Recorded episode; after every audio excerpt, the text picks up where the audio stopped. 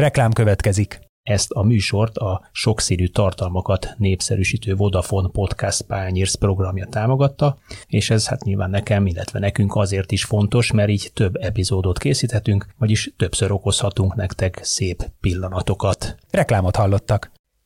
Ha ebbe a csapatba ilyen módon lenne beemelve a Zsuzsák Balázs, hogy egy ilyen fél éve tartó, intenzív, nagyon komoly média, politikai nyomás hadjárat után ő beemelésre kerülne ide. Hát mondjuk úgy, hogy egyes politikai szereplők általi nyomás. Oké, okay, akkor ilyen személyes indítatásba, akkor mondjuk ezt, feltételezzük ezt, és nyilván ő bekerülne ebbe a csapatba, és bár kétségtelen megvannak az ő erényei, de a hierarchiában a múltja, az ilyen módú kapcsolatai, meg a nem tudom milyen egyéb megítélési szempontja alapján ő nem az érdemei szerint foglalná el a helyet a hierarchiában. Bekerülne ebbe a csapatba, miközben szakmailag egy kiegészítő opció lehetne, de azonnal az öltöző hierarchia egyik csúcsára kerülne a, nem tudom, a, a, az imázsa, az anyagi helyzete, a nemzetközi karrierje, a múltja miatt.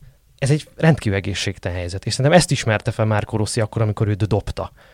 De ez megtörtént Wayne Rooney-val, ez megtörtént Raullal, ez megtörtént rengeteg Zsuzsák Balázsnál sokkal-sokkal nagyobb játékos, a David Beckham is. Ezzel nincsen semmi baj, csak föl kell ismerni, amikor ez már inkább árt egy csapatnak, mint használ.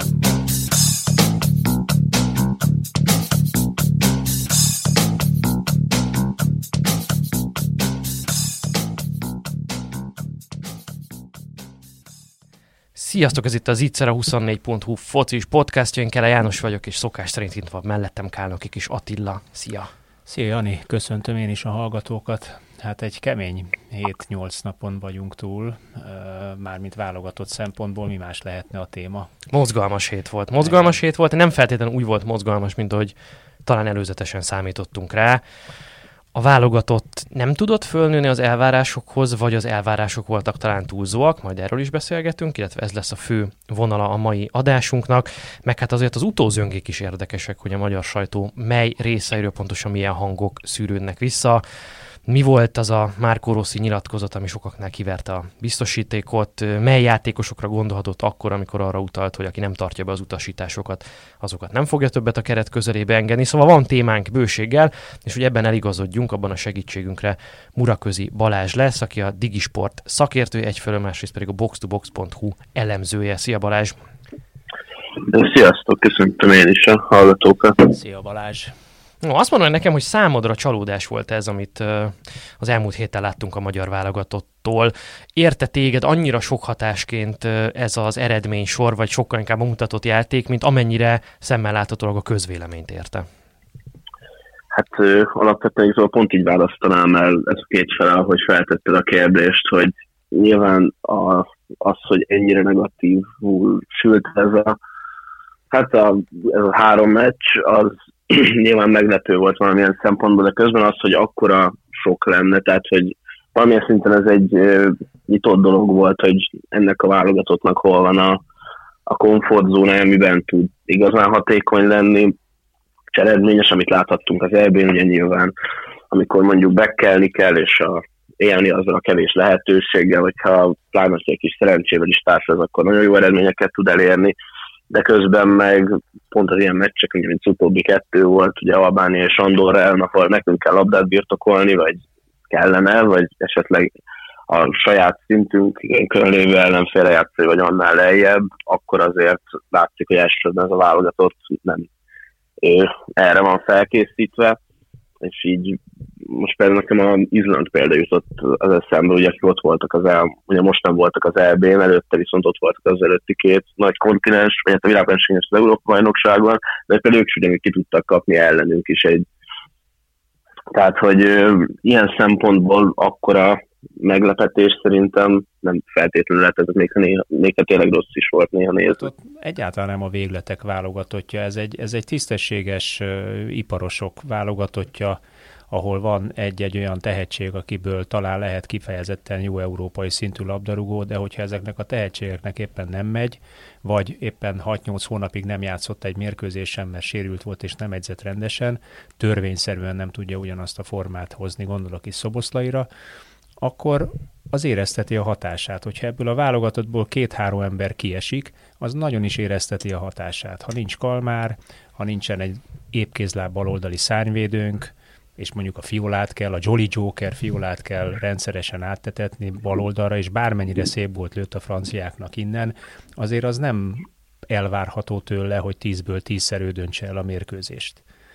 Hát, hogy a Salló Idanit kirakni bal oldalra, ami szintén legértelmezhetetlenebb része volt ennek a három meccsnek Andorra ellen a meccs vége fele.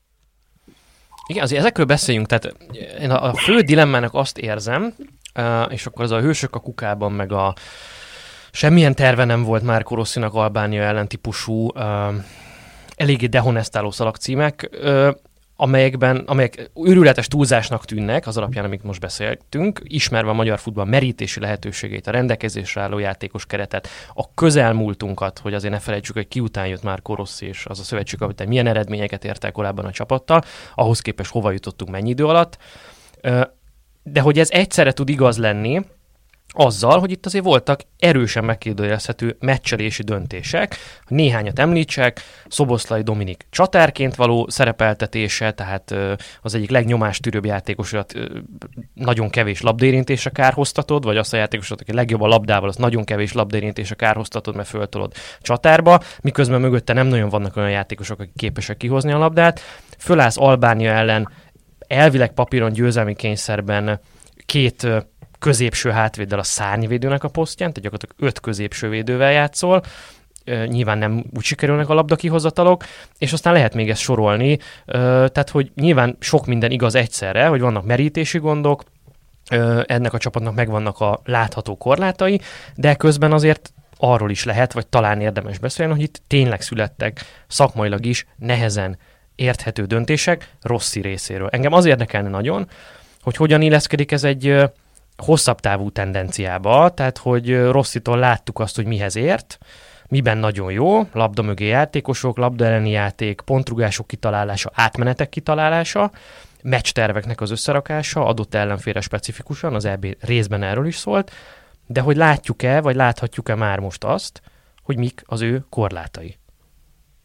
Ez abszolút, és igen, amit elé, elejének említesz, azt én fel is írtam, hogy például az angolok elleni első fél időben remekül látszott, hogy hasonlóan, mint hogy a németek, franciák, portugálok ellen mindig tudtunk egy kicsit csavarni a, az adott meccs termen, ugye főleg nyilván védekezésben, ott is az első fél jól, nagyon jól játszotta, hogy mondjuk a Rice kikapcsolta a Sallai és a Szalai egymást váltva, ugye közben meg, ami nyilván amire te is próbáltál utalni, a, hogy a korlátai, hogy ez nyilván már-már egy ilyen frázis, hogy a válogatott fociban nagyon kevés az idő, nehéz összerakni egy olyan labdás játékot, ami tényleg hatékony lenne, ez nyilván egy nagy válogatottnak is kihívás, nem hogy nekünk.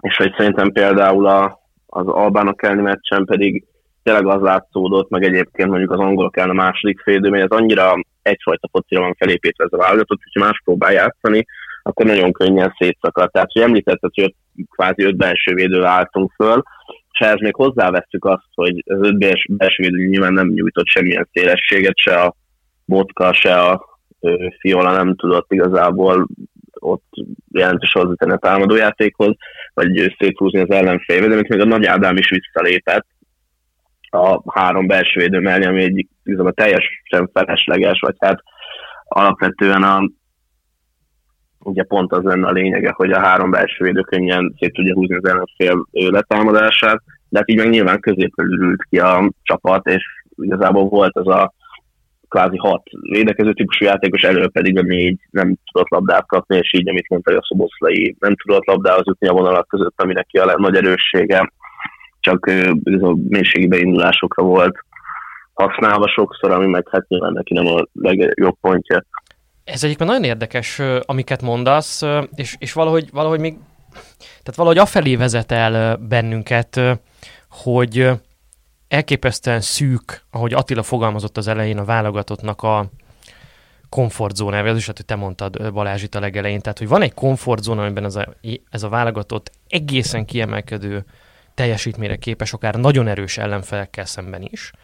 Ehhez a komfortzónához kell az, hogy a kulcsemberek, és akkor beszéljünk erről, vagy erre lennék kíváncsi, hogy szerinted kik azok a kulcsemberek, akiknek muszáj jó formában lenni és top formában lenni ehhez, hogy ez működjön, mert hogy ők jó eséllyel a jelenlegi merítésből pótolhatatlanok.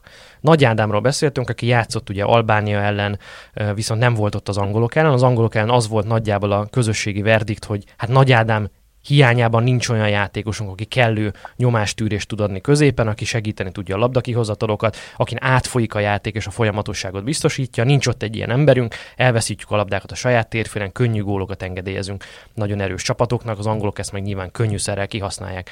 De aztán jött-jött az Albán mérkőzés, és látszott, te is említetted, meg voltak az Ádámnak ezek a sok esetben redundánsnak ható visszalépegetései, és ezzel együtt az Albán letámadás ellen a magyar labdakihozatalok nem működtek mégsem. Egyrészt van az, hogy a nagy elemet nem tudjuk pótolni, tényleg közel távol nincs olyan játékos, aki akár csak megközelítőleg. meg a Szalai nem játszott. Albánia meg a Szalai, tehát ott meg mint hazet vagy nincsen, ugye az a B-terv ilyenkor nem tudjuk átfolyatni a, a játékot, hogy legalább a Szalaira föllövöldözzük a labdát. Hát vagy van egy ember, aki verekszik, aki Igen. megtartja, lekészíti az érkezőknek, és, és második aki, labdákat és aki egyébként, és ugye uh-huh. visszacsatolnék a, a másik kulcspozícióra, vagy kulcsemberre. Szerintem, ha már azt pedzegetjük, hogy ki az, aki talán megkérdőjelezhetetlen vagy kihagyhatatlan ebből a keretből. Egy olyan típusú játékos, aki képes ütemben megindítani egy letámadást, vagy egy ellentámadást, egy labda nélküli játékot az ellenfél térfelén megpróbálunk labdát szerezni, vagy legalábbis fölrugatni az ellenfél labdát, hogy a második labdából vissza tudjunk jönni.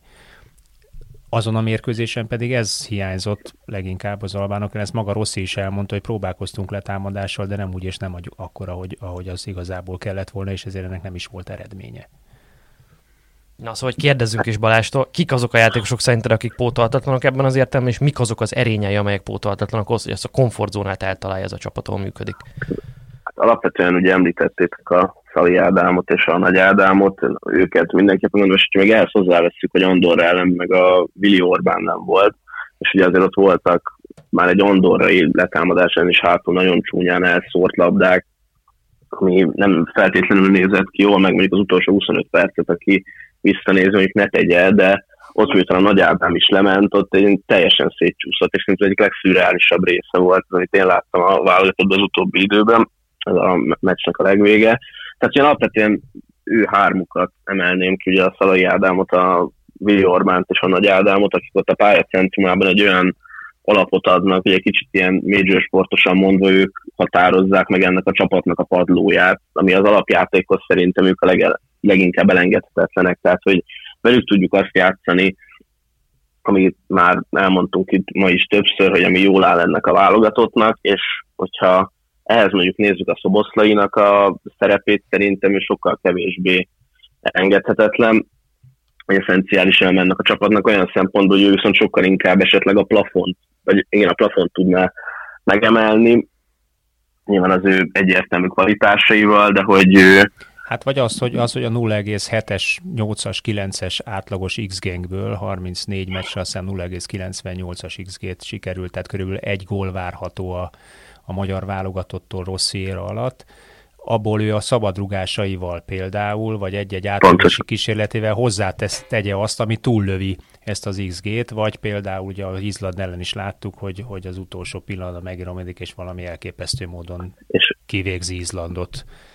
De egyébként és szerintem tényleg ez látványos, vagy ez volt például az Albán meccs volt a leginkább látványos ebből a szempontból, hogy ennek a csapatnak van egy áterve, ami tud sikeres lenni, kevésbé sikeres lenni, viszont ha egy B-tervet kéne nyúlni, az sokkal kevésbé van. Tehát, hogy mikor a, ott Szalai Ádám nélkül kellett volna valami máshoz nyúlni, hogy akkor a pályacentrumában bevonjuk a szoboszlait, bevonjuk a gazdagot visszalépve, és rajtuk esetleg lapos passzokkal folyatni a játékot, az nem volt meg, és például ugyanúgy ívelgettük föl, meg a, Szal- a Szalai Attilának a hosszú indításai voltak szerintem azon a meccsen a legveszélyesebb támadó fegyvereink. Vagy hát ebből volt ugye az első félidőben a, talán a Kleinheislernek egy egy, a második félidőben a Szuboszlainak, és hogy ő, hogy akkor is ezt a kicsit nehézkes, meg szűk átervet próbáltuk erőltetni, miközben akik éppen azon a meccsen rendelkezésre álltak, azokra meg sokkal kevésbé építettek, és például ott is kijött szerintem a Rosszinak a pragmatizmusból olyan szempontból nyilván, hogy azon a meccsen mert mondjuk még a bal szárnyvédő posztra mondjuk egy sőnhöz nyúlni, aki nyilván támadó, de hogy a szélességet meg tudja adni, és ez meg Andorra ellen látszódott nagyon ott az első 20 perctől, jól kezdtük ezt, szerintem abban állt a magyar válogatott jobb játékának a titka, hogy ott az olyan alapvető felállt védelem elleni alapvetéseket tudták tartani, mint a szélességbe széthúzta a két szányvédő, mélységbe folyamatosan indult a salla, így a vonalak között is több terület volt, illetve hát nyilván így ezek a mélységindítások is jobban tudtak venni. Nagy Ádám is jóval magasabban tudott labdákat kapni, míg az Albánia ellen sokkal kevésbé volt így, vagy sokkal kevésbé merte bevállalni. A csapat, mikor a végén megpróbálta bevállalni, ugye akkor igazából abból is abból jött. Rossi ugye a harmadik mérkőzés Andorra után azt nyilatkozta, hogy volt olyan támadó játékos a csapatban, keretben, aki nem tartotta be az utasításokat, és hogy nála az a, az alapelv, hogy nem tartja be az utasításosokat, az nem jön többet a keretbe, vagy azt nem hívja többet. Ugye történt már játékossal ilyen dolog, nem is tudom, hogy ő lette nevesítve, de hát nyilván kiderült később, hogy Kádár Tamásról van szó, egy Horvátország idegenbeli mérkőzést Én követően. Azt is megkérdezem, hova tűnt Hollander Filip. Vagy Hollander Filip. Mert nekem fogalmam sincs róla, hogy miért lett így elfelejtve az a Hollander Filip, aki egyébként baloldali szárvédőként a Nemzetek Ligájában egészen jól játszott, és kifejezetten jól nézett ki, például a Szalai Attila, Hollander, Szoboszlai, Sallói négyes ott azon a baloldalon, mi ki is emeltük, emlékszem egyszer kétszer, hogy mennyire hatékony. Pont akkor voltam egyébként. Abszolút. Igen. Arra akartam kiukadni, hogy nyilván nem említett nevet Márko Rossi. Ezúttal sem, tehát beindult a találgatás, hogy ki lehet az volt egy indexes szavazás erről, hogy kire gondolhatott Márko Rossi, amikor azt mondta, hogy nem tartotta be az utasításait, és emiatt, nem bűnbak. És hát a torony magasan nyerte azt a szavazást, legalábbis amikor én legutóbb figyeltem, vagy ránéztem, akkor Szoboszlai Dominik. És ez egyrészt felhívta a figyelmet valamire, és ez nagyon jó rímel arra, amit te most mondtál Balázs, a padló plafon analógiára, hogy miközben Szoboszlai Dominik valóban képes lehet arra, hogy ennek a csapatnak a plafonját játékban, eredményességben megemelje, akár tudom, irreális módon megemelje, mert hogy megvannak rá a képességei. Ehhez képest valamelyest azonosulok azokkal a, az átlag szurkolókkal, nézőkkel, és akik azt látják, hogy van egy elképesztően magasra tagsált fiatal játékosunk, akitől nagyon-nagyon sokat vár a magyar futballközvélemény, nemzetközileg is jegyzik, és ehhez képest a válogatottban a mutatott játéka, és most ez attól akár független is, hogy Izlandnak a végén belőtte, mert hogy azon a mérkőzésen sem játszott jól egyébként, legalábbis egészen addig a pontig az volt a verdikt, nekem a rengeteg ismerősöm, meg nem ismerősöm írogatott, hogy mit csinál a szoboszlai, bla, bla, bla. Aztán persze a végén belőtte a gólt, de valószínűleg azt érzik az emberek, hogy válogatottban nem azt a teljesítményt nyújtja, amit a klub csapatában, vagy nem érzik ezt a hype-ot, ekvivalensnek azzal, amit ő játékban nyújt a csapatban. Én azt gondolom, hogy ennek az az oka, hogy ugye teljesen más típusú ez a Rossi csapat, sokkal pragmatikusabb, védekezőbb, reaktívabb, kevesebbet van a lábán a labda, kevesebbet támadunk. Tehát az ő erényei nem épülnek be annyira szervesen ebbe a csapatban, mint ahogy azt a Red Bull listálóban látjuk. Hát Szoboszla ez a játékos, ezt mondjuk ki, aki, hogyha Magyarországon marad, akkor a mai napig nem NB1-es játékos. Ezt én szív, szívből tudom nektek mondani, és tiszta szív, őszintén állítom. Megvan ugyanis, ugyanis 15-16 éves korában ezt a gyereket elfelejtették volna. Ez a gyerek ugyanis nem védekezik, nem tud védekezni. Csak hogy mondjak egy, egy adatot, a első két meccsről, Angliáról és, és Albániáról, és azért azt szeretném kiemelni, hogy nyolc hónapig nem edzett egy métert sem. Tehát ugye ő, ő egy komoly kihagyás után tért vissza, ahol azért én fölteném azt a kérdést is, hogy kell-e játszhatni mindenképpen három meccsen, nyolc hónap kihagyás után hat nap alatt három meccsen egy játékost, még hogyha azt is gondoljuk, hogy ő jelenti a plafont, vagy ő jelentheti azt a pluszt, aki egy-egy szabadrugással el tud dönteni egy meccset. Tehát azért Szoboszlainak ugye az első két mérkőzésén mondjuk öt lövéséből egy talált kaput. 76%-osan passzolt, három csellel próbálkozott nulla sikerrel, és hétből nulla támadó párharcot nyert meg. Tehát ő azért nem az a játékos, vagy nem elsősorban az a játékos, aki mondjuk a brusztolásával fogja fölhívni magára a figyelmet, vagy azzal, hogy a saját tér felén becsúszva szerel, majd onnan elindul és végigcipeli a labdát. Igen, ő futbalista, nem ketrec harcos. Ő futbalista és nem ketrec harcos. Magyarországon alapvetően ketrec harcosokat nevelnek egyébként. Nagyon sokszor ugye az a szimpatikus az utánpótlás egyzőknek, ez a visszatérő mondás, hogy aki átmegy a falon, az a jó játékos. Kérdés és, kérdés és minden egyéb nélkül átmegy a falon, ha azt mondják neki. Szoboszlai gondolkodó játékosnak olyan játékos társak kellene, akik szintén egy-két érintővel tudnak játszani, pontosan lábra és területre adják a labdát, ha kell. Az ez, érdek... ez, ez ebben a játékrendszerben ritkán fordul elő. Abszolút. Az érdekelne Balázs tőled, hogy, hogy hogyan lát, mert itt ugye két véglet van megint, tehát A véglet, van egy sztárjátékosunk, egy potenciális világklasszisunk, köré építsük a csapatjátékát. Tehát az ő erényeit emeljük ki, mindenki játszon ő alá, és tegyünk föl mindent arra a lapra, hogy nekünk van egy ilyen színvonalú játékosunk, akkor ő a lehető legkomfortosabban érezze magát a csapatban. Ez ugye a plafonnak a föltolása, vagy a, az esélyek maximalizálása erre. És van a másik, amiről eddig beszéltünk, és amit Rossi csinál, hogy van egy padló, ami alá nem megyünk, mert van néhány kulcsjátékosunk, akinek az erényeire építve bebetonozzuk a padlót alul, hogy egy bizonyos szintnél lejjebb azért sose essünk, és hát, hogyha ebbe a típusú játékban nem illeszkedik bele egy-egy fogaskerék, ez van, bízunk abba, hogy ezzel együtt is lesz egy-két villanása, és meglátjuk, hogy ez mire elég. Te hova tennéd itt a garast, vagy hogyan látod ezt hosszú távon?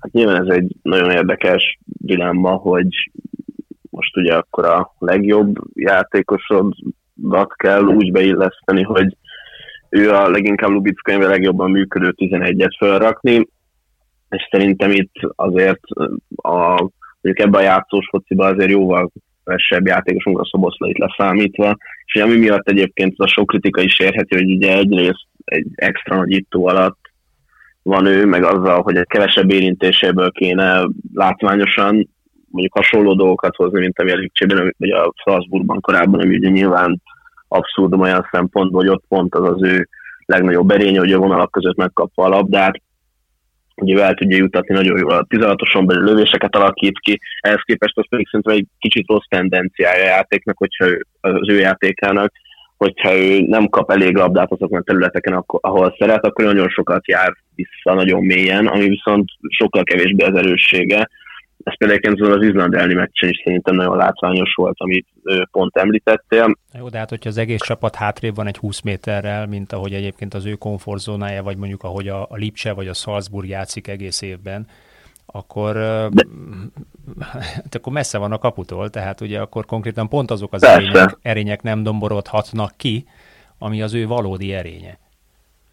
Persze pont erre próbáltam utalni, hogy nyilván a más rendszerében ő valamelyik szélről befelé lépve a vonalak között kap labdát, és ő elsősorban nem abban jó, hogy eljuttassa a labdát a támad harmadon belül. Most konkrétan megnéztem, hogy a Bundesliga nyilván kicsi a minta, de hogy az alsó 25%-ban van például a progresszív labdatipelésekben, vagy a progresszív passzokban sem annyira kiemelkedő. Nyilván, hogyha ott kapja meg a labdát, ahol veszélyes területek vannak, akkor tud alapvetően sokat hozzátenni a csapat támadójátékához, de hogy ez, igen, ez egy érdekes kérdés, de szerintem alapvetően neki ez lesz itt a szerep a rossz csapatban, és én nem látom, hogy lenne egy olyan elmozdulás, amiben ő ennél fogva jobban tudna illeni, vagy más. Azért vannak itt még érdekes személyi kérdések, és bár Isten lássa lelkem, hogy rendkívül unom, és a világ legunalmasabb kérdésének gondolom ezt az egészet, részben, részben pedig egy mesterségesen gerjesztett mondva csinált ügynek, aminek vannak egyrészt ilyen kattintás számnövelő vonatkozásai, meg szerintem más típusú vonatkozása is, de hát nem megkerülhető a kérdés, hogy ez a típusú hisztéria, ami kibontakozott a, az eredmények kapcsán, ami ugye Rosszinak a fölkérdezésétől sem tartózkodik most már, hogy ezek vajon összefüggésben vannak-e azzal, hogy van egy jól látható akarat arra vonatkozóan, hogy Zsuzsák Balázs újra válogatott legyen. Tehát amikor a NB1-es mérkőzések után az ellenfél edzőjét arról kérdezi a sportlap tudósítója, hogy szerinte Zsuzsák Balázsnak be kell kerülni a válogatottba, az egyrészt szerintem röhelyes, másrészt meg elég jól körülírja ezt a, akaratot vagy szándékot, amit itt most megfogalmaztam. Szóval szerinted van-e Zsuzsák kérdés, ez a mostani három mérkőzéshez... Vagy hogy mennyire frusztrálja ez a Zsuzsák kérdés egyáltalán Márko Rosszit, és a A, a, csapatot egyáltalán, és hogy most meggyengülhetette annyira a pozíció Márko Rosszinak, hogy azért történik ez most, amiről beszélgetünk, mert hogy vannak, akik úgy vélik esetleg, hogy a kapitánynak picit gyengébbek a pozíciói, mint néhány hónappal korábban, úgyhogy most még nagyobb nyomás alá lehet helyezni, és akkor hát ha válogatottsági rekord el lesz Zsuzsák Balázsból.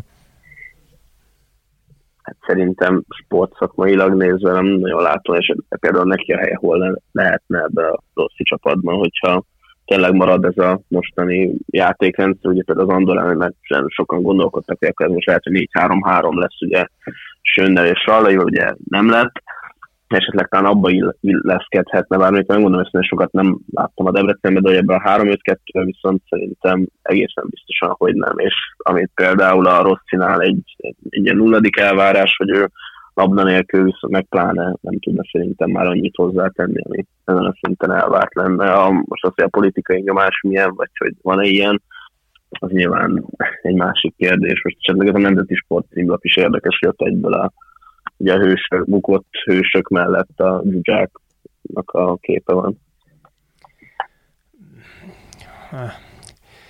Szerintem Márko Rossi ezt tökéletesen lezárta ezt a kérdést a külügyminiszteri poszt vagy felvetés után, amikor ő azt mondta, hogy jelen pillanatban Zsuzsák Balázs a Debrecenben egy ilyen, hát minek nevezem, mélységirányítót játszik, ami egyébként neki kétségkívül nem áll rosszul, hiszen azt ne vegyük el azt a, azt a hatalmas erénybalástól, hogy szerintem a mai napig azért nemzetközi szintű ballába van, ő az a játékos sok egyike Magyarországon, aki 40 méterre pont oda tudja rúgni a labdát, ahova szeretné.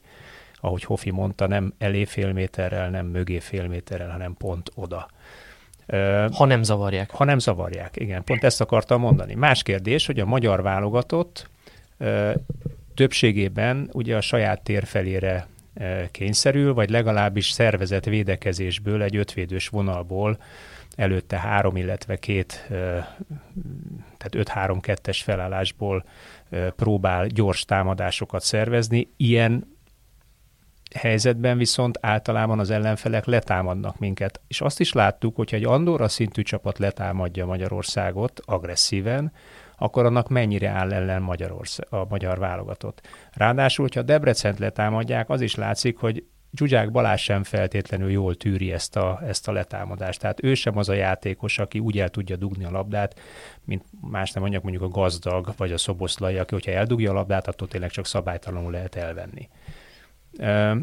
És a Rossi azt mondta, hogy ő pontosan emiatt, amit itt körülírtam, nem látja a helyét pillanatnyilag a magyar válogatottban, mert úgy gondolja, hogy van jobb megoldás nála. Ott van például Schäfer, aki szerintem ugyanezen a két kiemelt meccsen, aminek megnéztem a statisztikáit, torony magasan lógott ki fölfele a, a magyar válogatottból, elképesztő jó mutatókat csinált, és ugyan Schäfer nem egy mélységi irányító, de egy igazi nyolcas, aki mondjuk box-to-box odaér a, a két 16-os között bárhova.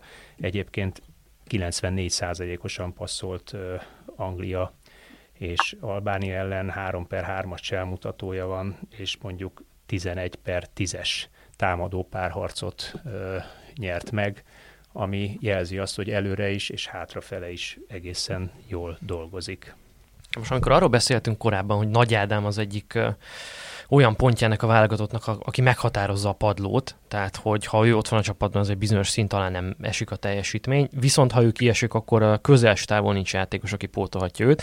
Én azt gondolom, hogy ez lehet egy olyan pontja a rossz érvelésnének, ami megtámadható, mármint nyilván nem szakmailag komolyan vehető érvek alapján, hanem formál logikailag, hogy hát itt van Zsuzsák Balázs, aki hatos poszton játszik a magyar bajnokságban, nemzetközi rutinja van, és így tovább, és így tovább. Ha nincsen Nagy Ádám, akkor legalább egy B-tervnek biztosan jó, ugye hallottuk ezeket, hogy lélegezzen együtt a csapattal, és így tovább, és így tovább.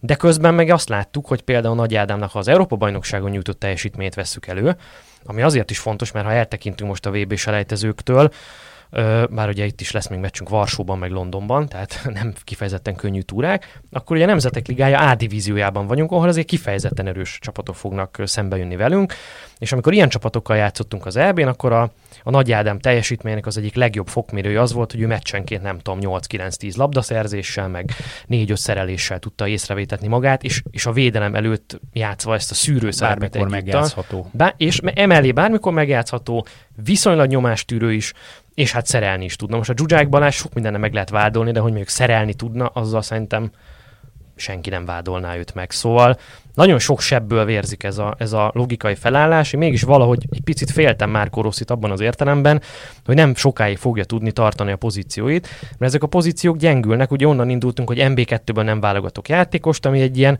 abszolút jó dami változó volt, mert hát valaki vagy MB2-es játékos, vagy nem, a Zsuzsák Balázs MB2-es játékos volt, nem válogattuk be.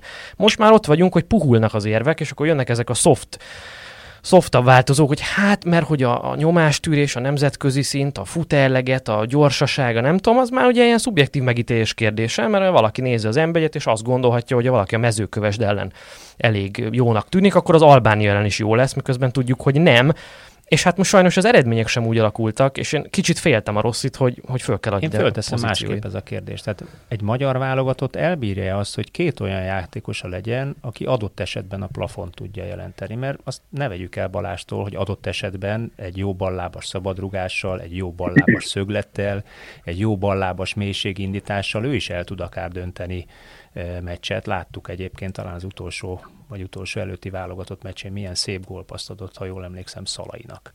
Tehát ő is képes olyan extrára, csak hogy ez az egy vagy két extra... Ez már két éve volt. Igen, azért mondom, hogy ez az egy vagy két, két éve ezelőtti egy vagy két extra, az, az elegendő ahhoz, hogy semlegesítse azt a, azokat a hiányosságokat, ami óhatatlan, hogy a kor előre haladtával, a pozíció, a pályán elfoglalt pozíciójából adódóan gátja lehet egy magyar válogatottnak.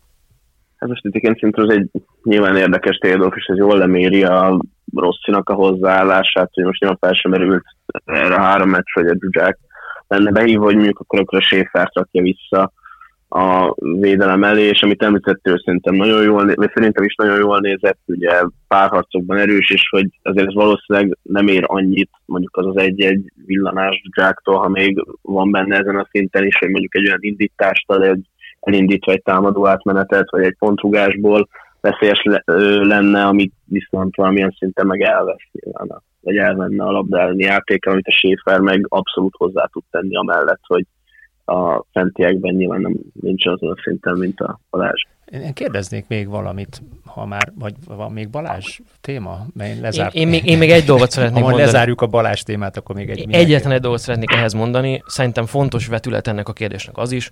Rengetegszer elmondják az emberek, újságírók, hogy ez egy, nem tudom, szerethető válogatott, meg milyen remek közösség. Hát most éppen nem ezt írták le.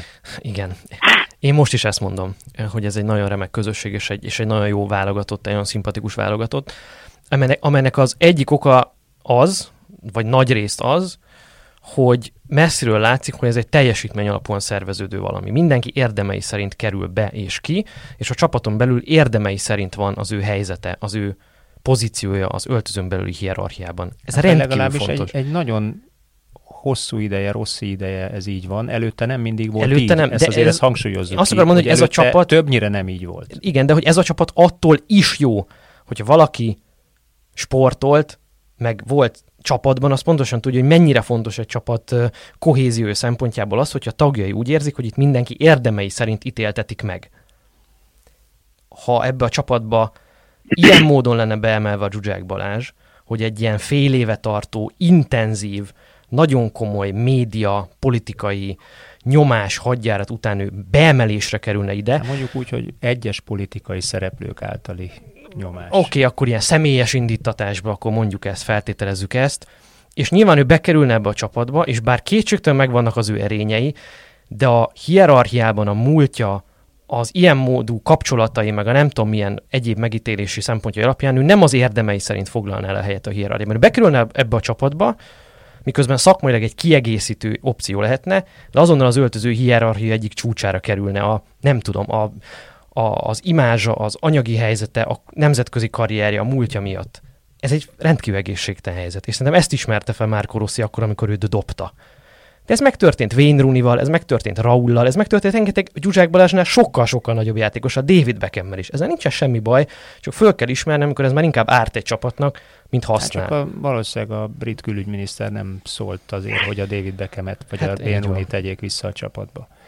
Jó, és ezzel én is lezártam akkor Balázs témát. Na de, de viszont nekem van egy ugye másik kulcspozíció a Szalai eh, Ádám. Beszéltünk már róla egy, egy rövidet, de tényleg pótolhatatlan Szalai Ádám, vagy ti láttok olyan embert közelben, távolban, aki hasonló karakterrel, eh, ha nem is ekkora nemzetközi rutinnal, vagy nem is ekkora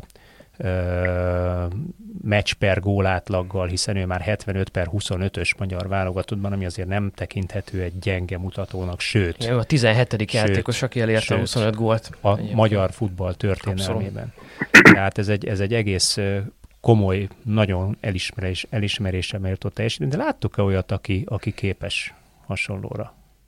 Én pont erre akartam.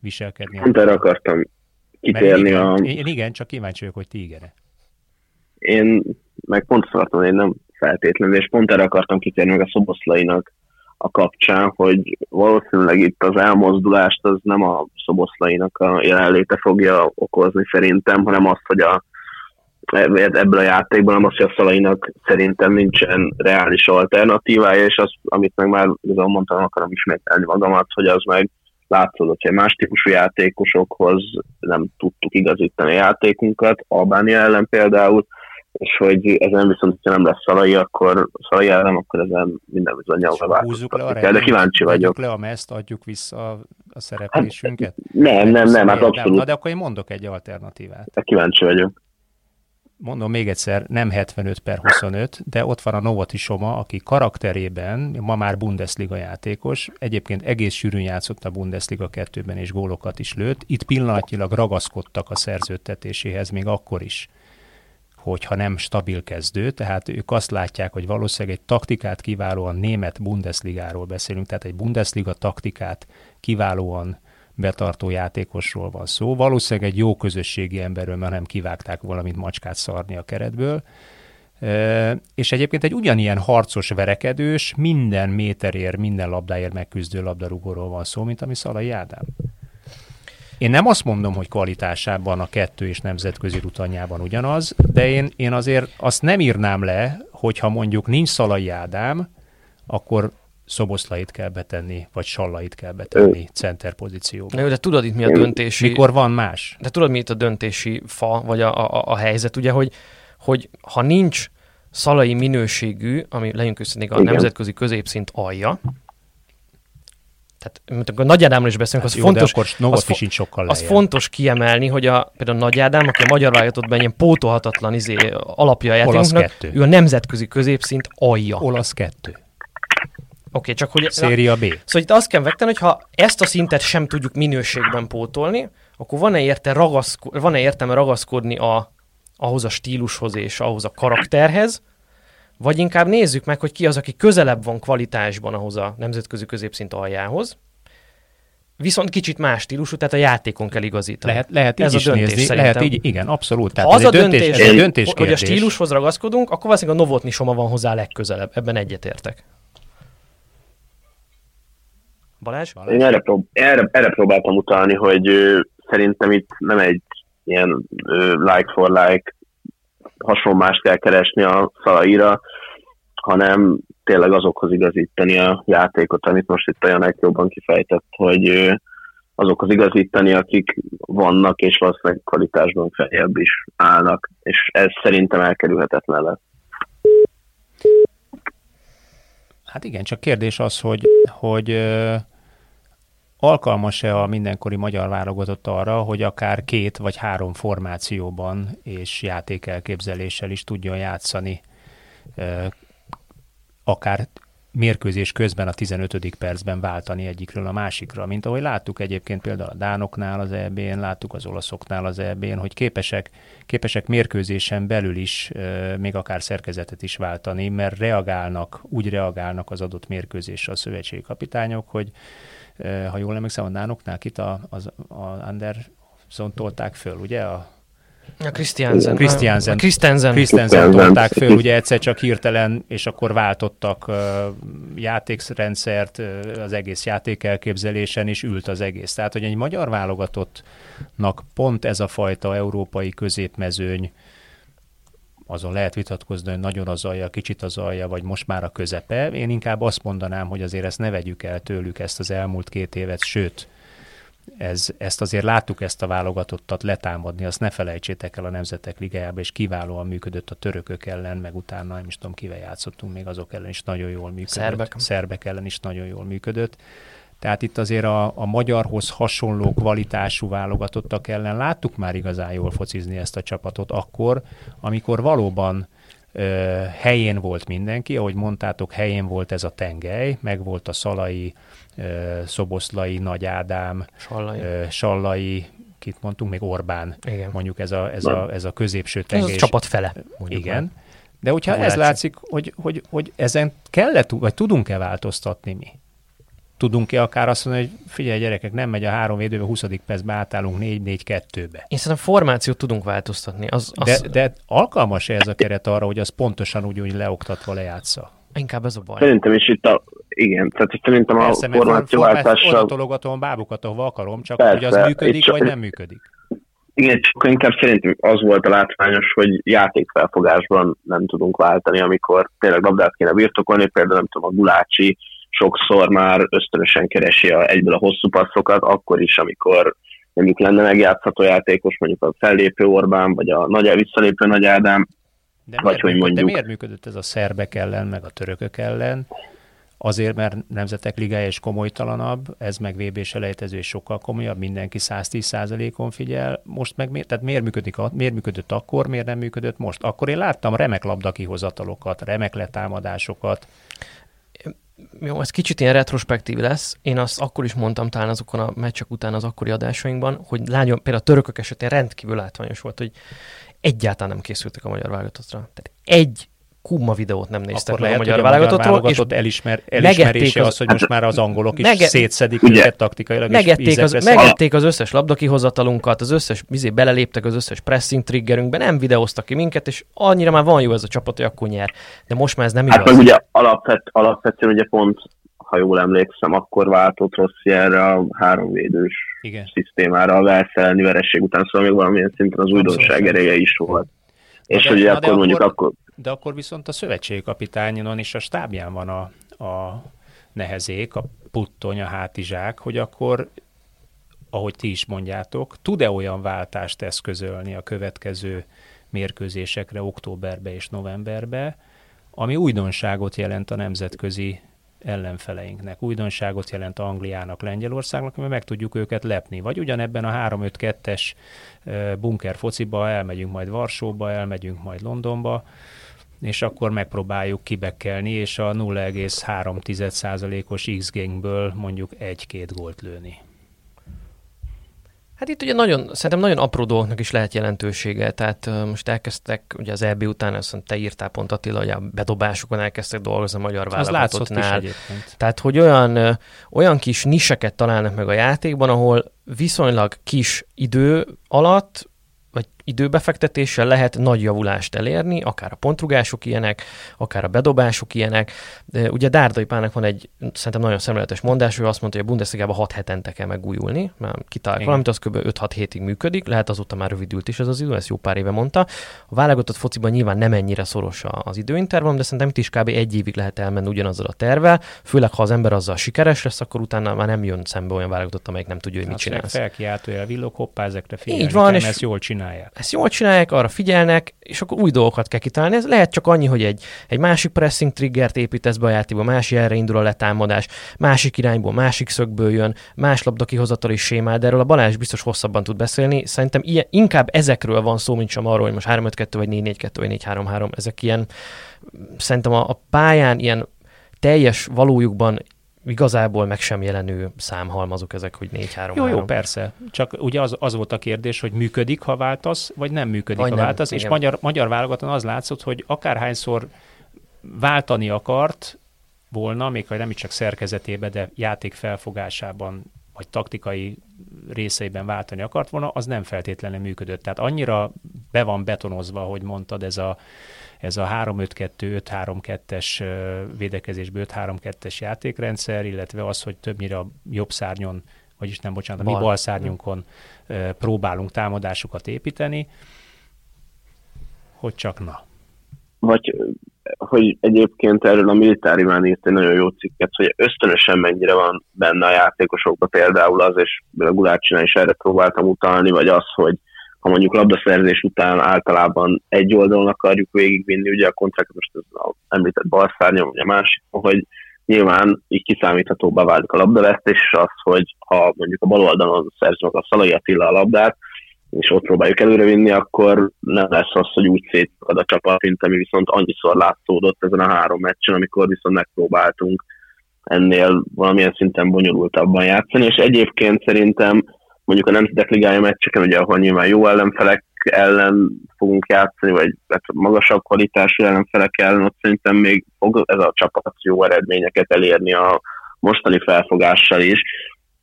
De hogy az ilyen meccseken tényleg ez nagyon látványos, hogy mennyire benne van az játékosok, hogy akkor most nem forgatnak át a másik oldalra, vagy hogy tényleg ösztönösen például a Szalai Ádámnak a fejét keresik akkor is, mikor a Sallai meg a Szoboszlai van ott a szériá, három szériás belső védő ellen, és albánokra utalok. Egyébként ez egy érdekes ilyen éveken át húzódó vitáig vezet vissza bennünket, ezek a bizonyos elhíresült automatizmusok, amiket amikor megjelennek a magyar válogatott játékában, akkor rendkívül hangosan ünneplünk, hogy mondjuk egy Lékenz Rossi összehasonlításban, hogy jé, vannak ilyen automatizmusok a csapat játéka, vagy dárdai, hogy így a játékosnak nem kell gondolkodni, mert tudja, hogy megvan az ABC megoldás, azokat végigpörgeti viszonylag gyorsan, és látja, hogy mit kell csinálni. Ettől gyorsul a játék. Ettől a gyorsul a játék, és ugye a magyar játékosok ráadásul rendkívüli módon igénylik is ezt, mert hát az egész magyar képzési szisztéma úgy épül föl, hogy ilyen automatizmusokat próbálunk a játékosoknak adni, több-kevesebb sikerrel.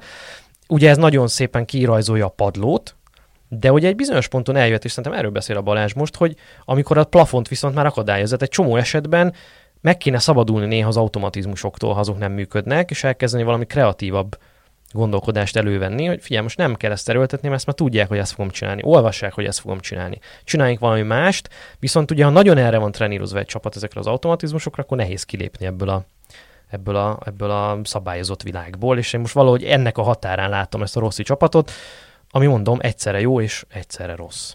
No, az abban talán egyetértettünk, hogy ez nem a világ vége, hogy most hát Albániában nyerni. Nem, egyáltalán nem. Tehát én, én nem vágok eret magamon ezen, hogy most a magyar válogatott egyébként nem jut ki a világbajnokságra 86 után újra, mert hogy egyébként azt mindenki tudja, és le is szögezhetjük, hogy a világbajnokságra 13 európai nemzet jut ki, ellenben a 24 EB résztvevővel, tehát e, ugye feleződik kis túlzás. Még a régi EB-re is könnyebb volt kijutni, mint a van, tehát, tehát. Ez, egy, ez, egy, ez egy nagyon-nagyon magas szín, nagyon-nagyon nehéz, és én azt gondolom, hogy egy sportpályafutásban, vagy egy sportcsapatfejlődési ívében e, ekkora ugrás nem feltétlenül van benne. Tehát mi, hogyha meg tudjuk ismételni mondjuk azt, hogy 2000 mikor 24-ben lesz legközelebb, ugye EB 2024-ben szintén, és esetleg zöggenőmentesebben kijutunk az EB-re, azt én már egy nagyon nagy sikernek uh, tudom be, és tök természetes a sportban, hogy vannak ilyen hullámvölgyek. Én éppen ezért tartózkodnék az olyan típusú címszavaktól, amik az utóbbi napokban megjelentek, mert, mert ezek hangzatosak, de ennyire a sport nem végletes még a magyar válogatott sem ennyire végletes, még ha azt is látjuk, hogy Andor ellen képes az utolsó 10 percben beseggelni, és földörzsöli a hátunkat a háló. Végszónak is remek volt. Mond Balázs, mond.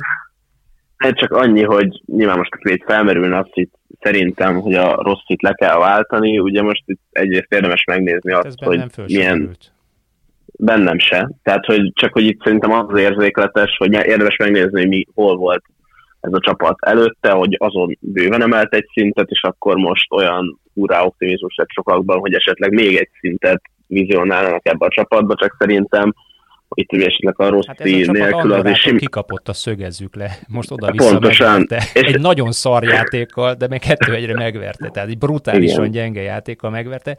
Három-négy éve kapott ki ez a csapat, ugye? Négy, négy, négy éve kapott június. ki ez a csapat Andorától, tehát volt honnan és pont, lépni. És hogy szerintem itt esetleges váltással elnézem, hogy miből válogathat egy magyar válogatott a kispadjára, még az is benne lenne, hogy ahelyett, hogy egy szintet, még egy szintet feljebb lépnének, hogy sokkal inkább benne lenne az, hogy oda esnének vissza. Jó, hát fogunk még biztos, hogy beszélgetni erről. Én meggyőződ, de nekem meggyőződésem az, hogy a Márko Rossi állása nincsen azért veszélyben. Hát meg, hogy Szoboszlaival is legyünk nyugodtan nagyobb türelemmel, tehát... Az egy nagyon egy... ijesztő dolog, hogy egy ilyen szavazás a Szoboszlai Dominik nyer meg az Indexen, ami ugye a leg, egyik leglátogatottabb a magyar portál, szerintem, hogy végtelen toxikus közeget jelez a magyar hát futball körül. a szurkolói lélektant adja vissza, amelyik vég, végletes, abszolút végletes. De minden, ha erre nem erő, tehát... volt Isten vagy, Európa és világklasszis, ha nem megy olyan olyan játék, akkor meg pöcegödör ugye minket, minket vesznek le. elő mindig azzal, hogy állandóan kritikusak vagyunk és fanyalgunk, és, izé, és, és, és, és itt jön ki, hogy, hogy valójában a, kritika az más a kritikai egyébként. attitűd és az autonóm hozzáállás a dolgokhoz, hogy valamit szemlélek, és meg akarok érteni, és értelmezni akarom, és meg akarom értetni, hogy az bizonyos esetekben fanyalgásnak hat, de most meg sokkal józanabbul vagy képes tekinteni ezeket a dökkenőket is, mint amikor valaki szégyentelenül rájátszik az ilyen ösztönös indulataira a közönségnek, meg a, a közönségnek, hogy én ezzel nem nagyon tudok azonosulni, úgyhogy én ezt próbálnám mindenkinek átadni, hogy ezt vigye magával ebből az adásból, hogy higgadtan, kettőt hátralépve bizalommal forduljunk e felé a csapat felé, mert megérdemli. A szövetség kapitányával együtt is. Jó. No. Köszönjük szépen Balázs, hogy itt voltál velünk. Nagyon hasznos gondolatokat mondtál, a hallgatóknak pedig a figyelmet köszönjük, és arra kérjük őket, hogy tartsanak majd velünk a jövő héten is. Jövünk majd egy új témával és egy új vendéggel. Sziasztok! Sziasztok! Sziasztok, köszönöm a meghívást!